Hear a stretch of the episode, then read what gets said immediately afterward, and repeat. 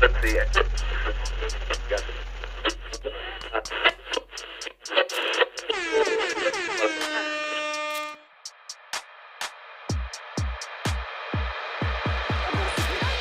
This is business with benefits because there are so many things you get from business besides dollar signs.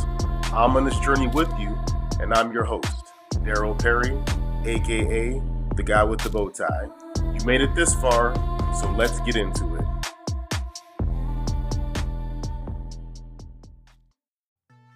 All right, folks, it's the guy with the bow tie checking in with you live for another edition of Business of Benefits, a special edition. We have Richard Moore to my right, and I'm so excited about this. Richard, how you doing? No, man, so good to hear from you, uh, and thank you so much for having me on here. And plus, playing a bit of Snoop Dogg to warm me up. Uh, I almost don't want to talk and ask if you put that back on again. It's awesome. Let's have some fun. Thank you so much. I really appreciate it. No problem. I, I, thought about putting a song instead of my usual background music, and it's a uh, a good duet song since we're kind of going duet on sales here. Yeah. and we had uh, Sandra Smith here checking in, saying she's team live. Hey, Sandra, thanks for jumping on. Awesome. Got the comments going to stream here, and I can see the comments on screen. So Sandra, get your shout out there. Uh, so I'm in Georgia, Rich is in the UK, and I've been enamored by your sales work for a long time. I've uh, told agents I'm training to pay attention to your content. I've told sales leaders just because you get it. Um, a lot of people don't get sales; they have a negative connotation to it, and I think you get the nobleness of sales. So for the people that don't know who you are, kind of let them know who you are and why they should pay attention to you when it comes to sales. Thanks, man. That really is a nice intro. Yeah. Um. So firstly, just by virtue of the fact I've been on the pitch for a long time, so I'm in the space for 17 years now, uh, and uh, specifically, I help corporates uh, with their sales strategy. So often with the much higher ticket uh, items, and you know, yeah, there is uh, there are some connotations around selling, and and and some of them are negative. So uh, it's really about harnessing an awareness of behavior, psychology, and empathy, but in deploying it in a very simple and practical way that allows people to not just sell to people, but actually get an audience who is saying, Do you know what? I'm, I'm actually quite keen on this and, and getting some far more meaningful results. So that's really where I focus my time, but I help a lot. Uh, people who are exiting corporate to start their own thing. So I look, look work with a lot with startups. Um, I also uh, help specifically with online engagement. So you and I are both in a similar kind of space with LinkedIn. You know, we we understand how to leverage the content play, and it all goes back from my first my ten years of my first ten years of work were were corporate in London, and my, my very first job was selling online marketing in like 2002. So mm-hmm. since it's always been a sales angle uh, or commercializing things to do with reaching out and marketing and exposure and things like that. So as a teenager, I grew up with the internet as it as it was just starting, and then mm. my career has been very much inhabiting this space. So I'm thrilled to be, you know, look at where we've got to now, where we're doing stuff like this, leveraging a place like LinkedIn, and really generating meaningful inbound things. So it's a wonderful work, world to be part of, and just helping people with that is is the thing that gets me really pumped each day. Perfect. I love it. And I want to, uh, real quick shout out hashtag Team Live. Let us know in the comments where you are with hashtag Team Live hashtag team replay. We appreciate viewerships to do the same thing when you replay this. And um, I like to always hear people that are very deep in sales, kind of their origin story, for that matter. Because for me, it was my first job was washing dishes at a restaurant. Right. And right. I did that, and I remember I quit on Valentine's Day. Said, "Forget this." I just walked out. I'm not doing this anymore. And um, dating myself, my first sales job was Montgomery Wards, which is in the U.S. the old appliance store and I would get paid commission for selling refrigerators and washing machines, and I had no clue what I was doing. it was just, hey, go sell this stuff with retail inbound. Um, did it for a while and said, huh, this is kind of a cool thing. And then every job I got after that was kind of a progression of sales. But I always had this nerdy mentality about me, like I want to know the product better than anybody else and mm. um, help you with it. So for your origin story, what was your start in sales? It's so similar in some ways. I, I, I my first technically my first ever job when I was like 16. I wasn't cleaning dishes. I was I was cleaning offices. So I was like yeah. a cleaner. I was just to make a bit of spare cash. But um, one of mine was very much that I fell into it. Um, but I must say that there was um, there's a kind of a narrative in the background. So I, I was always keen on interacting with people in certain ways and things. And my first sale actually was when I was about 15 because I'm a massive geek and I like built a computer and sold it to my uncle. And suddenly I was like, I should do this for a living, you know. But, but for sure, but, so that kind of then was uh, it was going to be this big business, but then it was stopped after that first sale because I was just got distracted. But what's interesting is that um, there's the studious geekiness behind everything because um, my story essentially is that I really wanted to be an academic. So uh, I went to uni and got my bachelor's uh, in history. Then I went and did a master's in history, and I wanted to do a PhD and then become a you know a lecturer and, and write. And I was totally bowled over by the romance of learning and and you know contributing to a field within history. Um, but I, this there was that pivot moment when um, I didn't get funding for the PhD, so I was like, okay, I, I have to get work because I need some money. So we'll part the PhD for the time being, and uh, I'll get, get go and get a job. And the first interview that came up uh, was this one selling digital marketing, uh, and it was like this new thing. It was like 2002, 2003, whatever. And you know, this company started in '96. I'm really old school, like Amazon, Google.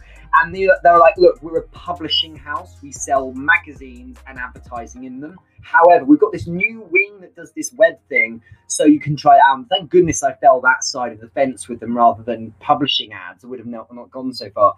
But it's interesting because um, I was the same. I was like, I don't know what to do. And they're like, don't think, just read this script at 100 people a day if you can, like as much as you can do, and we'll do the rest and you learn the job. And I learned so much about agility and mm. being moment with someone. And what really got me there was to be successful wasn't smashing the phone nearly as much, although I did, but not nearly as much as really having a bit more empathy deployed about who I'm speaking to and what they might actually be feeling in that moment and reacting accordingly. So, you know, it's then I remember one of my first commission checks wasn't spent on beer, it was spent on a book about selling. And I remember uh the book. I don't know where it is now, but I remember it was um, it was called Why People Don't Buy Things or something like that. Really so I was spending money early on in that, and I was always like going going back on myself to learn and relearn, and and so and and it's nice to be in a world where I can do that for a living. I love that, and we had a quick comment from Mirav Levine. She's saying hi, guys. Hey, Mirav. Team Baltimore, I think she represents. She's awesome. I had her on a little while ago. Um, so the, the, geekiness, you and I kind of talked before we got online about the, you know, the, the geeky part of sales. And yeah. I feel like somewhere in the 80s and 90s, that wasn't the case. It was so much yeah. the, the cool debonair swab guy was the sales guy. Mm-hmm. And um, they were the most loud person in the room. They were the most, maybe charismatic, maybe not charismatic, but they were in your face. Energy. Um, yeah, you're right. Yeah. Do you think that's going to change? Because when I was coming up in sales, there was always this this phrase that uh, transfer the energy to your customer. You transfer the energy, and yeah.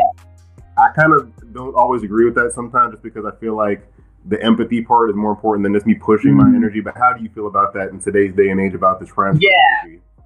Well, on that point first, I, I, feel that people talk about having energy. I think you need um, appropriate intensity when you're engaging with someone about certain moments and things like that. But high energy, essentially being hyperactive, just is irritating for people. This is, this is the most important part, I think, is that people think sales, like marketing, in fact, they think it's a static thing, and it's not. It evolves. Mm-hmm. And the truth is that in 2002, 2003, I was being taught by a manager who, inverted commas, had grown up in the 90s. So his style was like in your face in energy. And I remember famously, like we weren't allowed to sit down. He was like, "What are you doing sitting down? Stand up, you know, get on it." And it was all energy and projection. And sure, that's good because you've got to be relatively enthused, and it's preferable to be like that than bored. So it makes sense to a degree.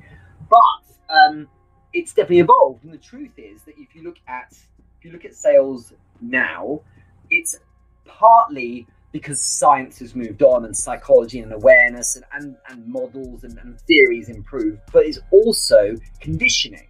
Mm-hmm. And it's precisely the same as adverts. One of the most amazing books I've got is uh, um, on Ogilvy and, and what ads used to look like. And, and um, I, I got a book the other day, which was from 1951. And it's like a car manual, and they had adverts in it. And it's mm-hmm. like buy our stuff is what they there's, no, there's no benefit selling or anything, and there's no nuance or anything like that. It's all just buy my thing. And what it is, is, is a direct parallel to adverts because, in the same way as when we first see ads when we're three or four years old, we just want to buy it, we fall for it. After a while, we get conditioned against it. And, and it's the same here, you know, like like by our age, Daryl, we have both been so exposed to spammy ads, phone calls to our home, all that stuff. Like it doesn't work on us, so we need a slightly more evolved way of of, of uh, being sold to, especially because in the past, there, you know, going back across decades, there was never the intensity of information in front of us that we have with the internet. Yes. Um, the exposure to ads and selling is so much like it's uh, serious multiples of, of, of exposure. So mm-hmm. Because they don't work over time, the amount of time that things do work is so short. And a great example of this is um, what's what's known as often known as bro marketing and bro sales from even as recent as 2016 there's a kind of there was a, a vibe in selling online um, with it was like very clickbaity and it was very yeah. and it was like you know um, you'll never believe what I managed to do with 322 pounds per day, kind of thing, or, or, what I managed to do with this, with all that kind of those little nuances worked back then. And already we're like, oh, roll our eyes at it. It doesn't really. right. You know, so so it's evolving more, more and more rapidly, and you know we're at the, if you look at where we are really now, sales has totally moved again, and mm-hmm. the we dare I say we are past peak authenticity. Because authenticity was the tool and the buzzword of like 2019 and everyone's saying you've got to be authentic man. You've got to talk about you know like like your feelings and who you are and things like that. And i feel now that we'll move to a point where people are like come on like this is all i ever hear is how you feel and your rags to riches story and things like that and the human side and and who knows where it'll go from there. So it's really interesting because the psychology of how people are being conditioned by sales and marketing is is changing with within months and years. Um, mm-hmm. And I feel that you know you, you can't read a book on it because it's it's changing by by the months. Quite a fascinating space if you want to look at the real bleeding edge of it, especially online. Yeah, I wish that the I guess it's, I don't know if it's so much the academic side of sales that's part of the issue because you and I both have seen probably over the years a book comes out like uh, predictable revenue or predictable prospecting and yeah. everybody models this formula you know market wide and then it becomes a thing and then you kind of get you know like you said desensitized to it mm-hmm. and um, i even find in my own business i change my pitch over time like i kind of yeah. look what's working what's not working what are they yeah. receptive to and linkedin i think has the same issue that people just they connect and have this bot of hey, I don't know if you're interested in this right now, but I saw an interesting article that might, you know, there's this, this formula. You just know, okay, you think there's something interesting, I might find interesting. I get it, fine. But it's happening online, I think, with LinkedIn. And, you know, mm. uh, most sales experts on LinkedIn are saying don't pitch in the DM. That's yeah. too early. But, yeah. and this is any social media, but people still do it. So, what do you think is the the way we kind of help evolve the whole industry just to make it not so a bad thing? Because some people hear sales and they hear that mucky oh, you're in sales. But yeah. what is the core thing you think as a sales guy to help us kind of evolve the industry so that we all just kind of not all but most of us get it to have the etiquette online? Yeah, I, I think I think the, problem is always going to be the same as long as humans exhibit the animal behavior of greed and liking money and wanting to chase that there will always be a keenness to try and cut corners and and hack away at that and, and push a bit too much and the, the, reality is that the, the, best advice and the best place for someone in this kind of space to, to, to reside is understanding that a higher than usual volume of meaningful conversations with new people that you genuinely did find stimulating when you found them, that you bother to invest in not to uh, absolute point of I did my three messages now I'm pivoting to an ask. It's no an organic and understanding that volume, daily volume of new conversations will offset the fact that some people within 20 minutes will actually start warming to you and others will take six months. You know, just the fact that everyone is different. Yeah. That is where we need to understand we need to be. And and the thing I kind of keep returning to um, when people ask this question is that you need to take cues from the offline world. And, and you say to yourself, you know, if I'm meeting someone in real life where mm-hmm. the long game is in mind, this idea of like, I want this person to be my friend. A great example is at the school gates. I've got two children, right? So at the school gates, especially last year, my youngest started school.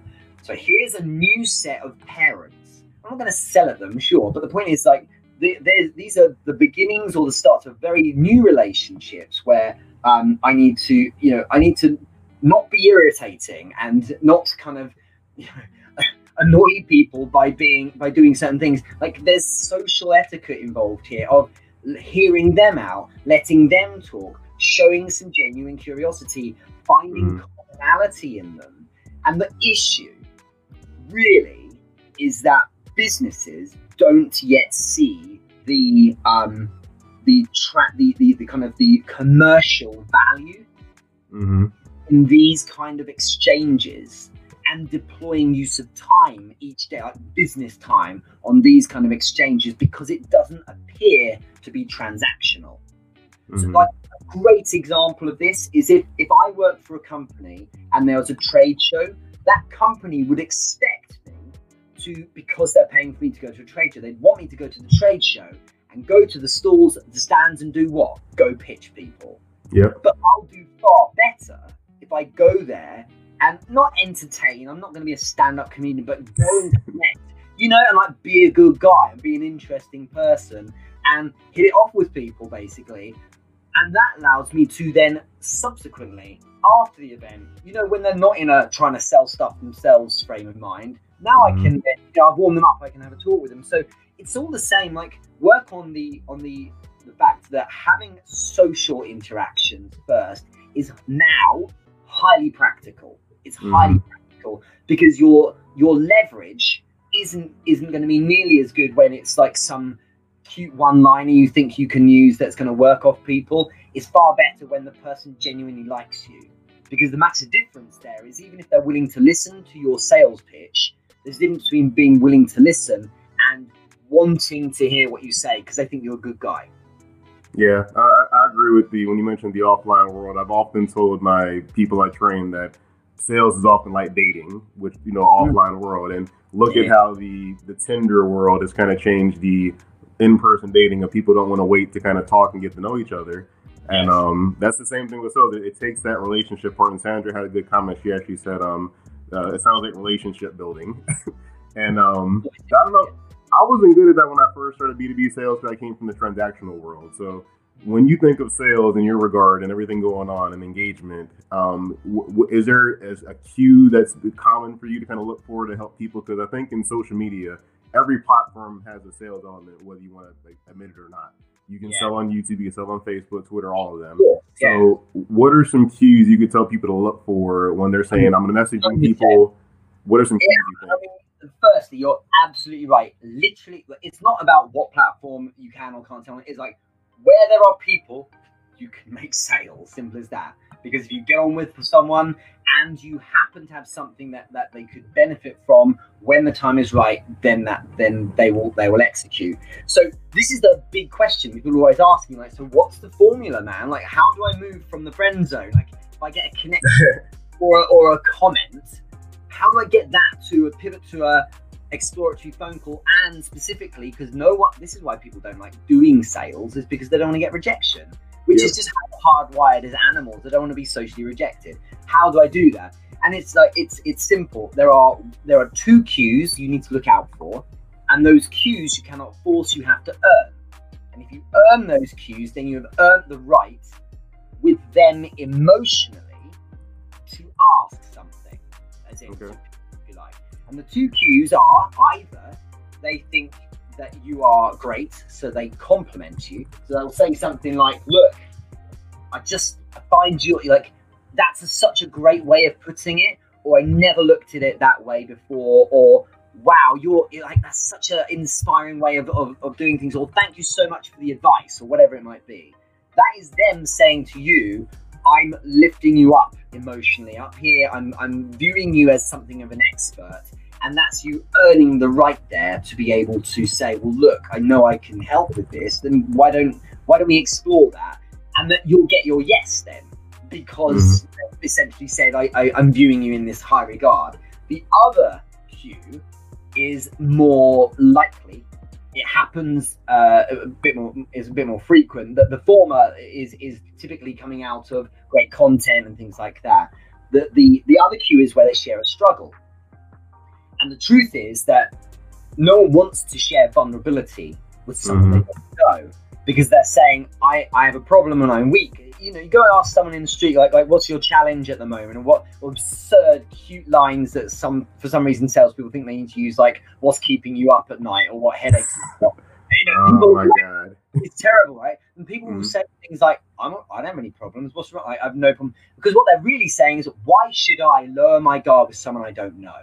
Because self-preservation and, and ego and all that are part of it and the psychology we don't have time to go into but but the short version there is if someone feels sufficiently um, relaxed around you this is a representation of trust and mm-hmm. they feel that, that, you're approachable enough and this isn't a dialogue they're having with themselves it's just how they feel through you being a good dude then what happens is if offered or if asked or if it comes up in conversation, they share a struggle. They're like, do you know what, Richard? The the real problem is I'm struggling with this thing. When they share a struggle, that's your cue as well, because no one shares a problem unless they want it to be solved, or at least to talk it out, which is a form of, of solving it. So there's your cue again. It's to you know to explore, diving and like tease it apart a bit, and then say, well, look, I, I can help with this without question. Mm-hmm. Explore it. The holy grail is both cues at the same time. Mm. So when, when someone's like, Daryl, you're just the best. I, I can't get enough of your content and I need help with this thing, then then you're like you can't miss. But unless yeah. you get one or one or both of those cues, you just keep going with the relationship. That's how mm. it works. And in my opinion, you're still not losing if that connection you're building and the relationship doesn't turn into a cue that turns into a sale because you, you're making a good connection that adds yep. to your network. That person's validated in, in the connection because you've done well with them in, on the social level. So they'll show up for things like your content. Plus, nowadays, everyone has a network, small or large. If that person shows up for you, hey, three or four or others might as well. So it's worth yep. it in a practical sense. But you know the truth is some things aren't direct return on investment uh, use of time uh, but sometimes sometimes these things will, will work out in the end so as long as even if they don't want to buy or want to share those kind of cues you're still probably winning to a lesser degree yeah, I like that. And I, I think that's important to the empathy and the emotional intelligence of paying attention because yeah, that's probably where sales gets it wrong. There's these scripts and these tricks and tactics that worked in the 80s and 90s, quite honestly. But now, you know, somebody tells me feel felt found or um, yeah. wave a magic wand over this. Surely that one is. Yeah, I hate I hate those, and I still hear people in my organization teach that. Like, just do feel felt found, or if I wave a magic wand over your problem, what would you want to have go oh, away? And there's so many old things. Technique in principle is good, and I remember when I if ever I'm explaining objection handling, I will often explain what Phil found is as a principle. Yeah. So I, I know anyone who's had training from me on that topic will know that I always add but don't say I understand how you feel. because everyone, and I've even had someone, I mean, it would have been like 14, 15 years ago, someone going, Oh, don't do feel. Yes, I had the same thing happen before too. so, but, but what it is, I said was like, it's like, so just bring some elegance. You can say it, you can use the model, but just do it in a better way. And I suppose the truth is, a script works for the first five minutes with a new salesperson to give them kind of a rudder but you've got to make it your own. If it's not your voice and your own inflections on it and your own vibe, if you look at all the best salespeople in the world, they don't sell in precisely the same way. They've got their own spin on it, and right. that's because they character and personality. So if it's something of a framework, I think it's great. But you've got to watch yeah. the one-liners because because get, you're right. Like people get used to it. You know, that's probably yeah, they've heard it before. I mean, of it for the record, like obviously I've not been uh, trying to date people because I'm, I'm happily married, but but without question, I can imagine that cheesy one-liners don't work so well nowadays because everyone's like, oh, here we go, and there must right. have been a time perhaps did. So you've got to do something else. Uh, I don't know, wear bow ties or something, Daryl. well, there's the model. That's the thing when you mentioned that there's a there's a the lines and the tactics, but the model is always what I teach. Like if I write a script to say, I don't care if you say it backwards, as long yeah. as you get the psychology behind it in the model, I'm good. Yeah. And then um, Catherine actually said, Catherine had a question real quick. She said, "How do you know when you should back off of a sale?" So you're engaging, and you know you got to eject. When do you know to eject from that sale? Yeah, it's a really good question. So first, if we go back to the point I made about cues, you only progress to the next stage of this very gentle, organic process when someone has given you you the cue. So yes, you lead a conversation, you nudge, you ask questions, and, and you you know you're you're in control in many respects. But you must make sure that the person you're speak, speaking to feel, feels comfortable with each part of the process. Otherwise, you haven't earned the right to move to the next stage. So, mm-hmm. for instance, if I'm going to move someone to a consulting call, I have to earn the right to do that. And to earn the right, I have to get the cue, which means I've earned the right in the conversation that they've wanted to share that there's a problem, or they view me as sufficiently uh, as an expert that they complimented me. When I get them on the call, I, I don't want to talk straight away about the proposition. I want to get them feeling comfortable and, and you know just hash out again you know why exactly we're on the phone. And if they if you, you intuition is a big deal here Catherine. It really matters. If you feel like they're with you and that's why all sales calls I strongly advise you do by Zoom call or by Skype because you can see them and you know you have much more of, a, of the visual cues as well. But if mm-hmm. you're a place where you know you're, you're having a good discussion and remember best sales are when you don't sell to someone, but you help them buy. That sounds cute, but it's really crucial. You're yeah. working them to arrive at a position where they're like, oh, yeah, this is right for me. So you let them lead in terms of, of what's being said, but you're you're leading in terms of what at what time they say certain things. A really simple example being, I'd start with let's get to know each other a bit and understand what your story is. Then I'd understand a bit more about the problem because you're warmed up now. I've earned the right to hear a bit more about that problem that got us on this call in the first place. And then we are sharing enough and I'm relating and I'm giving some advice and you're giving me, you know, cues like, ah, yeah, that's a really good idea, actually, something of a consultant. Mm. Then I'll say, we know, well, look, I definitely think I can help here shall, shall I explain how that can how that work? And then if I get yeah, let's explore that, then I've earned the right to now ask the next bit, and and it goes on. And I think is one of the crucial parts here that people get wrong in sales is this, at this moment when I make an offer of what mm-hmm. it is mm-hmm. I'm going to give them, I say so so here's how it would look. Here's what we would do. How does that sound? But I haven't given a price yet. I want to get confirmation and and validation that what I've shown them or explained in principle makes sense. If am I on the right page? And this is about feedback. We should never hmm. view it as rejection at this moment. We should look at it as feedback. Are they with us, or have I not quite got it right yet? And if I get a lukewarm, I don't know. I suppose. Well, then I'm not there yet. I don't want to be giving a price to something they're not sold on. It makes sense to go, okay, no problem. It feels like I've, you know, missed the mark somewhat, so we go back in. Or if it feels awkward, it's like, do you know what? I screwed it up. So like, last thing I want to do is pressure anyone, and, mm-hmm. and then people bring it to a to a natural, amicable close. And it's wrong to say, well, no, you should push people and push people because they need to be pushed into sales. It's wrong because the truth is, you'll get there are different types of customers. There are some that do end up, end up buying, but begrudgingly, right? Mm-hmm. There are those ones who are like, God, that was good experience, and I feel really good about buying it, and I'm leaning into this journey and this experience together. And isn't that a more fulfilling way of working? I've come yeah. from a cold calling background many years ago, and I much prefer the one where they're like, "Yeah, oh, that that's that would be just right for me." And when I get that, and again, this is to Catherine's question, now I've earned the right to then say, right, so here's how it would look. Here's what the price would be then. So yeah. they want it in principle and now I'm attaching a price to what they feel is of good value. If they're like, nah, it's not that good, why am I going to give them a price against something they don't want? It doesn't make sense. I'm not there yeah. yet. So you never push them past the step that you're currently at. You earn the right to move the ne- to the next step. And you know, if your intuition tells you that they're not interested, well then don't, this is why a script's a mistake, and you'll agree, Dal. That's why you don't force through the script because, hey, I just read the script at them, maybe I'll get a deal. No, just be, you know, sense the room. You know, if you're yeah. losing, you're losing them. You need to stop and check in and, and see where you are. So, um, being pushed to make a decision. If I may, because she's just you've thrown this up on the screen as well. I hate when Yeah. people make a decision right there and then.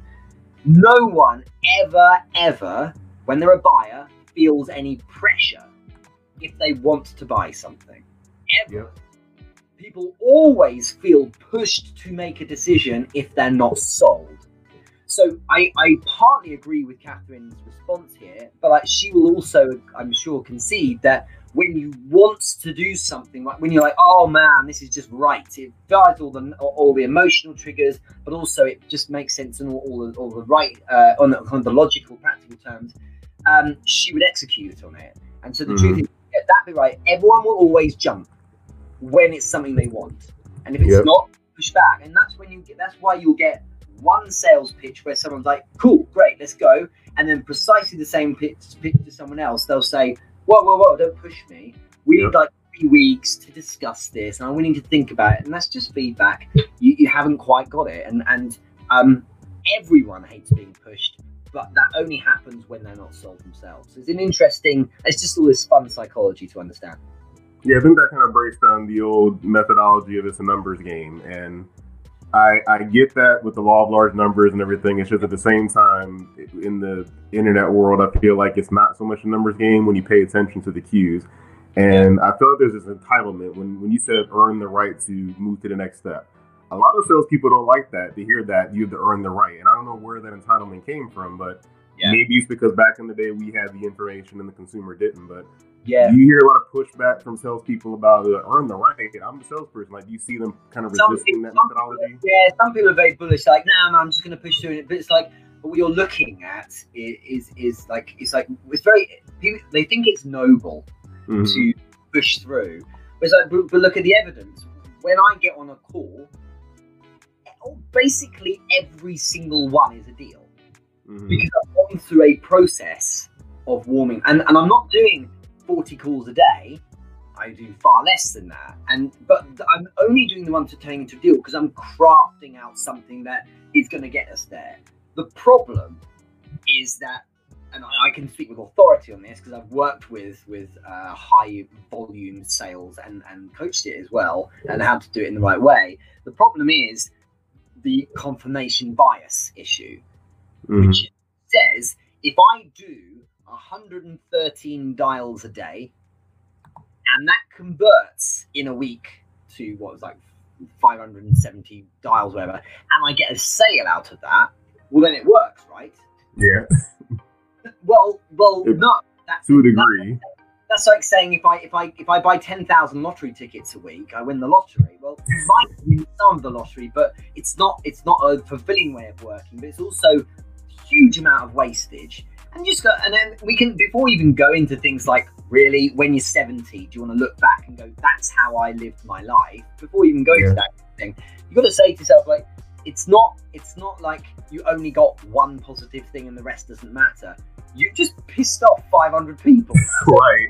like it's really negative for your reputation, and it's far better to. And, and let's be clear, I'm a massive, extreme advocate of volume, but only Mhm. with quality. People say quantity uh, or quality, no, both. Why wouldn't you try both? So, like, as much as you can, get out to new people all the time. And when I first started online consulting, like five, six years ago, I would do 20 new conversations every day, which is a good Yeah. number. You do when you're when you're putting soul into these conversations and not copy and pasting things. Yes. Um, you know, there is some pushback, but the truth is, if you look at the results, it's like, yeah, but you're burning through hundreds of leads to Yeah. probably not that many sales, and so that's something to bear in mind. It's about output, isn't it, and about what you end up with, as as opposed to to um, whether or not something technically can work. Yeah, this brings up an interesting question because you and I both did cold calling. When I, when I started my career, I was brand new to B2B.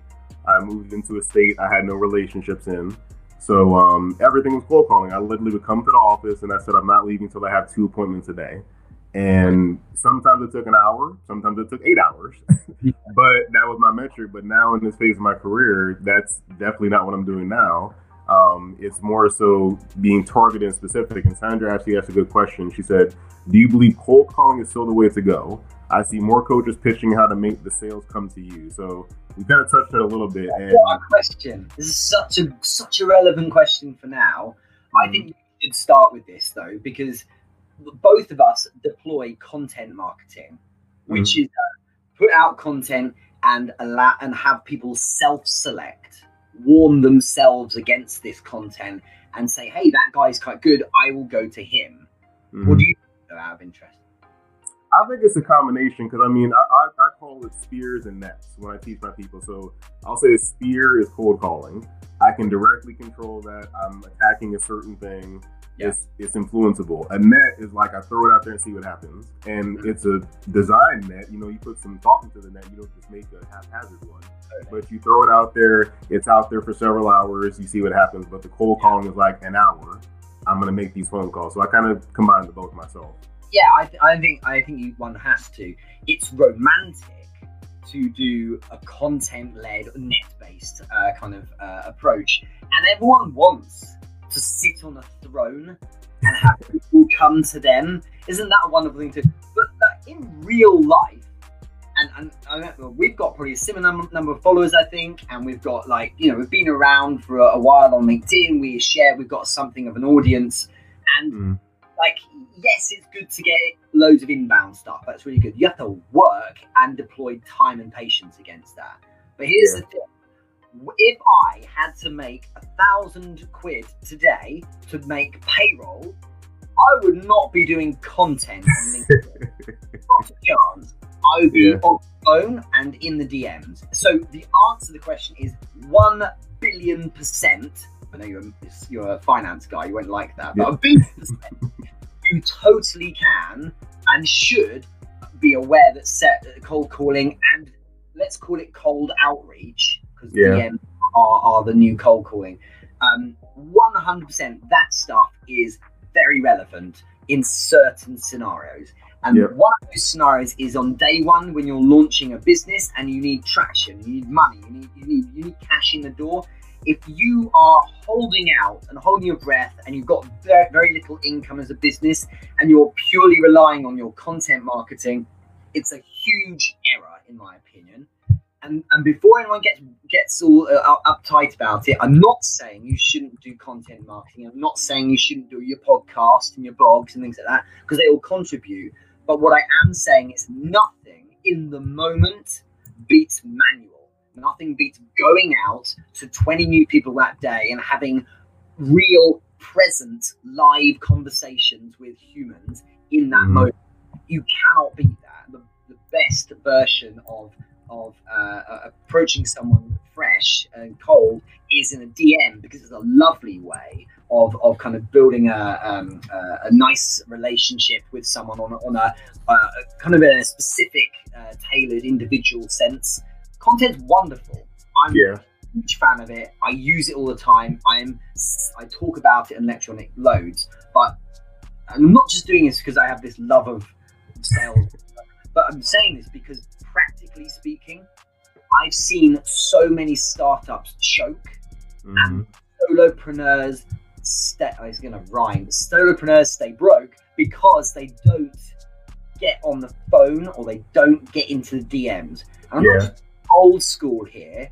Humans buy from humans, and great if you can warm them through content. But if you need sales, certainly at the start, if you're not knocking on the door, there's a level of arrogance there that I think needs to get you need to get rid of, and you need to suck it up and speak to people. And if you speak to them with a view, as we've already described, to build a great connection, start with that you know authentic and organic uh, relationship, human to human, to, to begin with, in mind, then you'll probably be pleasantly surprised by it. But if you want action, you need to get on the pitch. Don't yeah.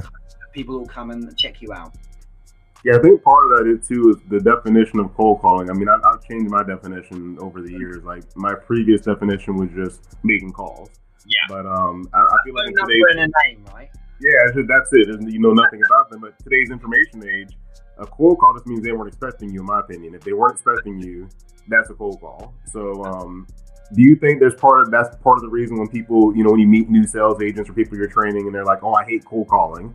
Do you think the definition is part of the reason why they resist it? I do, saying, and that's why people say I hate sales. It's like you're a salesperson. When someone's like, "I'm a marketer," no, you're not. You're it's just a different guise of it.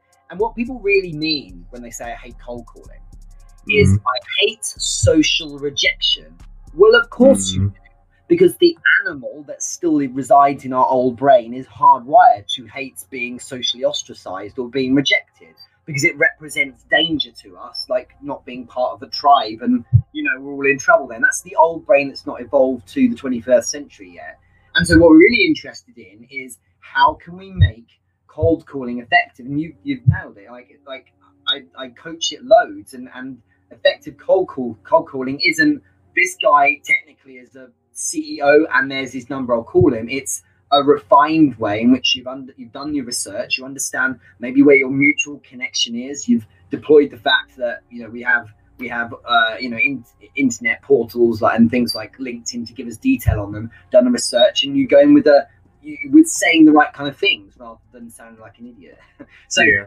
can really work. And I just think that that what people really mean is I don't like rejection. And it's funny how the rejection drops away when you when you do the research and put the work in, and suddenly you go from I hate sales and I hate cold calling to this is really good. People are really welcoming me in, and they're really quite thankful for it. And oh, I just made a few thousand quid as well. This is quite a nice bonus on it. Yeah, and sales, I mean, it's, it's such a, a change agent for businesses. I mean, because nothing would happen, not nothing, but a lot of things wouldn't happen with businesses if the sales didn't happen. And uh, Nick Dorsey that said previously start with networking. And he also said LinkedIn has been huge for me meeting with new vendors. 90% of my vendors are from networking with me and building a relationship. 90%. That's awesome, Nick. And I've had friends of mine say, if I want to find something, I look it up on LinkedIn. If I want to find a consultant, professional, whatnot. So for the people that are on LinkedIn and they haven't kind of quite gotten it, they're not getting the sales. Uh, where do you think is the crux of that? Is that their profile is weak, or they're not engaging enough, or you know, what do you think is the crux of why they're not having any results from it? Yeah, this is a really good question. Uh, often profiles because the majority, genuinely, if you think about 690 million people, but like 3 million actually bother with content and doing this kind of thing properly. So the majority of people still think LinkedIn is as it was in 2010, let's say, which is essentially a resume. And it, Mhm. uh, your profile and representation there is as though you might be looking for a job. But instead, you need to look at the profile. Yeah, it's a bit more optimized, something of a brochure, helping the person who is actually curious enough to want to click on you and find out a bit about what you do, either through search or through content. But what I, my advice would be that you should, sure, we can talk about doing content on, but not everyone's going to do that. I think it would make a lot of sense to start conversations each day and, and approach it with a bit of a metric in mind. Like, you know, I'm going to do 10 new conversations a day and not for like three days, you know, for seven months, do it non-stop. And three a day is nothing. It's easy. But three a day, you know, that's a lot in a month. It's 150. And so Mhm. suddenly we're in a, uh, is it 150? No, it's not. it's a three day 60, you know, so that's 60 a month is a lot. And it means we're in a really good place here where we have, um, you know, people saying, okay, I'm building a network, people are hearing about me, and now I'm, I'm in a quite an exciting place where people are like uh, interested in learning a bit more about what I do, and you never know what you're going to uncover. That's that's the interesting part about it, I suppose. hmm And I think uh, for me, like all I use is LinkedIn, and you use other platforms as well. So, would you say the tone or the the way you sell on other platforms is different? It's all pretty much the same, no matter what platform you're on. It's the same because it's humans. And people Yeah. talk about marketers do rightly talk about the context of it being slightly more businessy on LinkedIn. I get that, um, but I think there's still just you know humans are humans really, and and there's a saying you know of, of like you know when you're on Facebook you're there to socialize. You know you're not there with a credit card in hand where you're much likely to be in on LinkedIn, kinda, but not. I think what it relates more to is what industry you're in. If I'm in lifestyle and very B2C stuff, I really need to be more on Instagram and and Facebook. Can I do well on LinkedIn? Yes. But the reason I'll do better on LinkedIn isn't because of context. It's because of distribution. Because on, on LinkedIn you, you get an outrageously generous algorithm. So people think that B2C should be done on LinkedIn now. A lot of marketers will, will say this. It can work really well on, on LinkedIn. Um, but that's not because LinkedIn is a B2C platform. It's because so many more people look at it that you pick up more wins. It's just more of a volume play. But I, I, it makes a lot of sense to to be using LinkedIn um, uh, with perhaps a bit more of a formal air, especially if you're in B2B. but at the same time, you've got to think about the kind of clients you're after. Um, those content marketers that deploy um, like that, that poke fun at the uh, subculture of their industry. Like if you poked fun at like insurance, for instance, and things like that, and made skits about it, that would attract a certain set of people who are you know quite open-minded and find that fun and and would therefore want to buy you because they're, they're buying the kind of the vibe and the personality and we both mm-hmm. know also that there's slightly more dry-minded people who are traditionalists who wouldn't go near that kind of flavor because what they want is someone who seems to be very measured and um, you know has that kind of more of a traditional vibe. But truth is that you can't really miss because there's every type of person you'll ever do business with is on LinkedIn, so it makes sense. Mm-hmm. Yeah, and that's what Sandra actually put a comment about. She said she asked about direct sales and networking. So kind of like when you go to a networking event and meet a Mary Kay rep or yeah. a uh, or, or some kind of cosmetic or something, that's a direct sale versus the B two B. So but you broke that down. You can make it work. It's just kind of a different audience to yeah. sell those things. And sometimes it's just not going to work. So my bro-in-law is a locksmith, so he works within a radius of like 50 miles. And if someone's locked their keys in their car, he'll help. There's no point in being on LinkedIn, you know. Yeah. But, Facebook ads, he's killing it on there. It makes sense, right? So, so there's there are some points where it's just a waste of time. Yeah, you can target better on Facebook. Well, yeah. another thing too. So as we're looking through relationship building and everything with the different platforms, the time element. People always wonder like how much time do I spend on this. So for me, like I, people think I'm on LinkedIn all day. Um, I'm not. My computer might say it's on. I have a little green dot thing I'm on. Green dot, yeah. Yeah, so people think I'm on all day, but it's, it's really like probably I'll post something, I'll hang out for like an hour yeah. after I post it to watch the comments, leave, check some messages here and there throughout the day when I steal moments. So for the average person, what's that time investment? If you're saying B2B is my space, LinkedIn's my play, how much time do you think they should probably spend daily on watching their engagement to help their sales? Yeah, good question. And I think I think one must always understand that there's no limit to it and you get out what you put in. Uh, and when I started, I was like, right, I've got enough money coming in to be able to throw everything at this and, and like loads and loads of time. But then the truth is, as you get more busy, you can't. So I think it's reasonable to spend time to, to, to, to produce some content and post it. And you know, the thing trending at the moment is text only, so you don't even have to do video in that. You can just write something. If you've got an opinion on your space, write it and get something out with some frequency each day. So post once a day. It's not hard to do. You do have time for it. And yeah, like use an hour use an hour with uh, you know to, to keep skipping back and check out the content not to see if people are looking at it but to respond to comments but in the meantime go distribute it like speak to people you know and say hey i wrote this thing and what do you think and and then go and comment on other people's content as well so you genuinely can spend an hour an hour and a half a day and that will be it uh, and do really well i would say uh, but if content is 90% uh, sorry, wrong. If content is 10%, then community engagement with people, uh, potentially might be your audience, who might even be your buyers, that's got to be 90%. Like, it has to be. And I'm the same. a lot of people seem to think I'm on LinkedIn, like, I'm like, I'm present, sure, I'm aware the notifications are turned on, but yeah. I'm not on it all day because there's this thing called a job I'm actually doing for clients. Crazy idea. And, and um, so I'm not on it all the time, but I do have a set intentional time period right where I'm like, right, for this half an hour, I'm writing the content and putting it up and babysitting it. Um, and for this hour, for instance, I'm engaging with people who I like uh, and to keep those relationships alive. But I'm also, you know, looking to meet with new people because that's a very good use of time. Then when it hits that, because I'm very much watch the clock for this kind of thing, it hits that time, the window gets shut, and I move on to the next thing. And, and so uh, I think we must be intentional because we can really use this as a like one of the best tools out there. Um, but we can't let it use us. We don't want to descend yeah. into inane scrolling. But I, I must say, it's funny because some people are lamenting at the moment about how the algorithm isn't giving people as much distribution. It's like you're getting thousands of views if you post on LinkedIn against 690 million people, and the audience which contains all the people you ever do business with, and it's free. And it's free, yes. yes. I mean, everyone needs to get a little bit of perspective. And I, I, am like, I'm 40 this year. So when I started selling, there was one computer, you know, the big monitors, one computer, and I had to borrow it at lunchtime. I didn't have my own desk, man. I had to sit on the desk with my manager. I had a pen and a phone, and our contracts came back through fax. Remember those? Yep, And- yep.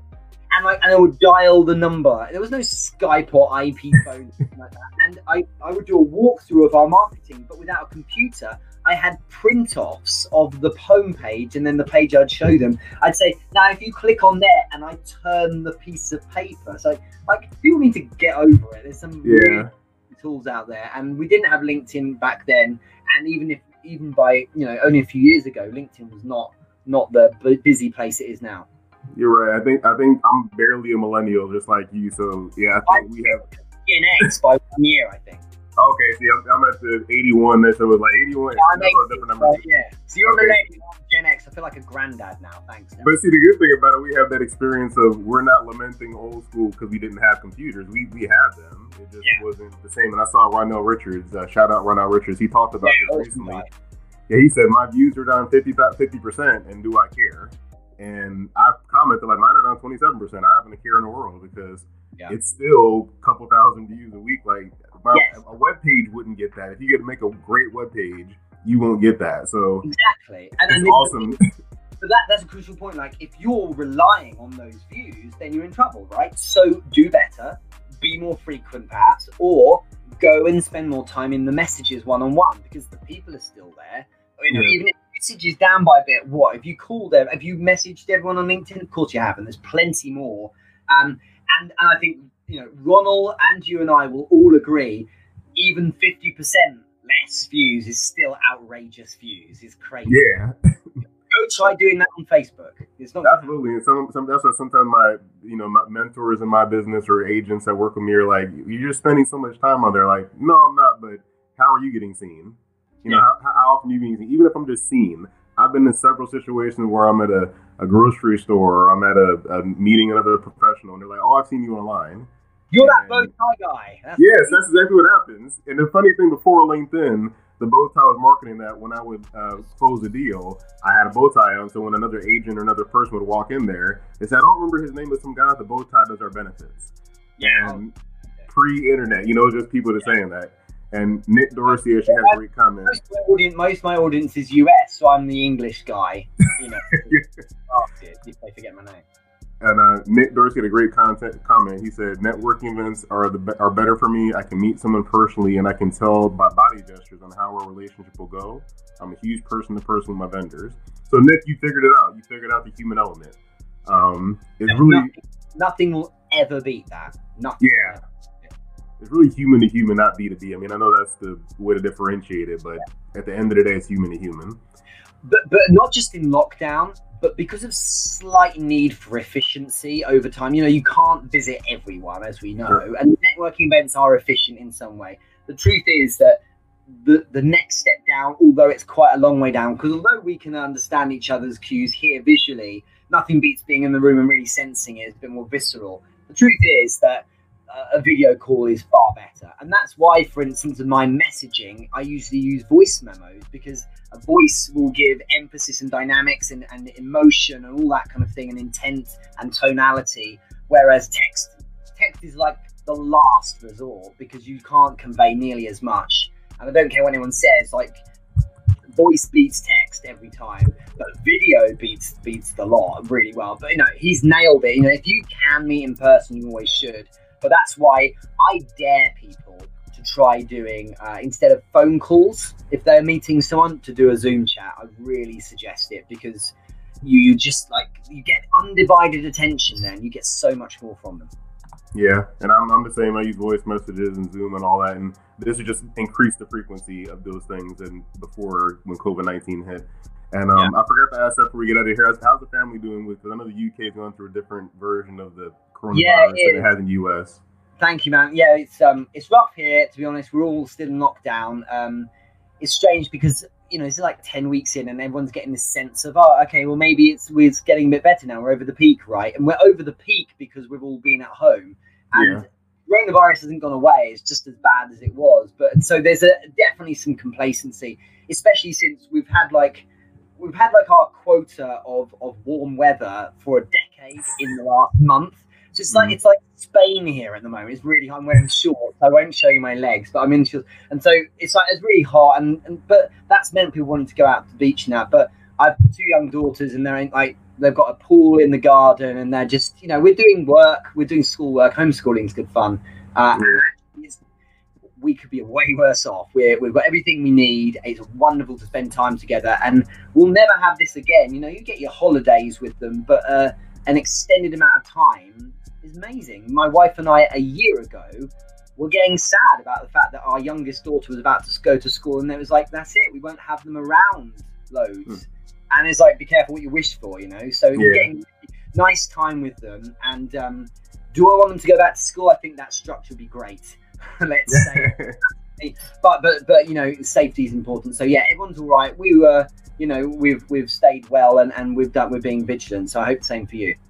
Yeah, we're, we're staying in. I, I, I, wish our country took the same leadership your country did with um, staying on lockdown longer. Um, no, no comment on your president. yeah, I'm a huge. It's a wrong show for that, and we don't have another hour. yeah, I'm a, I'm a fan of science. So I'm glad your country followed science. So yeah, we are led. We are being led by it. So every every day, our meeting, we have the chief medical officer and the chief science officer, and, and decisions made on that. Whether or not there are right decisions is a political discussion again, but yeah. at least that's and center, which is the right way to do it. There you go. And one last comment we have from Sandra Smith about your voice messages. She said, "I don't use voice messages, but I will start now. Thank you." Yeah, give um, it a um, shot. And and do you know what, Sandra? Every time, Daryl will agree. You must have had the same. Every time you do it to someone who's never had one, which is frequent, yes. Back, I often they'll try it back, which is amazing. But usually you get you get, oh my god, I didn't realize there was voice messages. What yep. one thing, and I really, and this is the best part for salespeople, I really feel like I know you now. Thank you so much. And it's like, here we go. And that, and the, it just breaks the barriers right down. Plus, how efficient is it? You can, you can leave voice messages at the rate of like three times you can type it. Plus, if you're yeah. walking in the street, you don't crash into lampposts and people as much. Yeah, plus a voicemail on a cell phone, people don't check those a uh, voice message here on LinkedIn. I don't know the open rate, but it's pretty high that people will listen to it. So, but the psychology, I, the psychology, because it's so unknown, will ruin yeah. it. Honestly, three or four years from now, it'll be ruined. But, but it's like, wow, what's this thing? You're leveraging human curiosity. Plus, with text, you can glance at it and see if it's spammy or not. When you get that little play arrow and that line, it's like a bespoke message, basically, for me how can I not let? There's no message on this planet that someone's not pressed play on. They have to listen to it. So. Yeah, like, it's in my inbox. What is it? exactly, it's the novelty of, of it all. So I, I, I'm glad she's trying it. Perfect. Well, Richard, I appreciate this. I've been a fan of yours for a long time. I've been on LinkedIn since 2010, just like you mentioned, all the old stuff back then. So, um, been a fan of yourself for a long time. Appreciate what you're doing, and thanks Thank for joining you. us. Anything you want to leave the audience with, like how to find you or any projects you're working on? Uh, sure, uh, I don't want to pitch too much. That would be weird, wouldn't it? But yeah, I'm actually. Uh, so yeah, we've got. Gosh, there's so much. So let's connect. You know, LinkedIn's best place. It's like LinkedIn.com slash in slash Richard James Moore. Someone took Richard Moore, I kind of have a common name. So uh, Richard Moore. Uh, if you join me there, I'd love to connect with you there. Uh, or if you go to therichardmoore.com, uh, you can find out other stuff about me as well. But it'd be great to connect with people on here. And thank you so much. I really appreciate it, Daryl. No problem. I'm gonna put the webpage up there for people so they can see it. Thank and you. on big screen. But thanks for joining me, guys. Thanks for the engagement and jumping in the comments and liking and all that, because that's what the purpose of this is for you to learn and engage people you don't talk to all the time. Absolutely. So uh, thanks for another edition of Business of Benefits. We'll catch you all next time. Cheers. Thank you.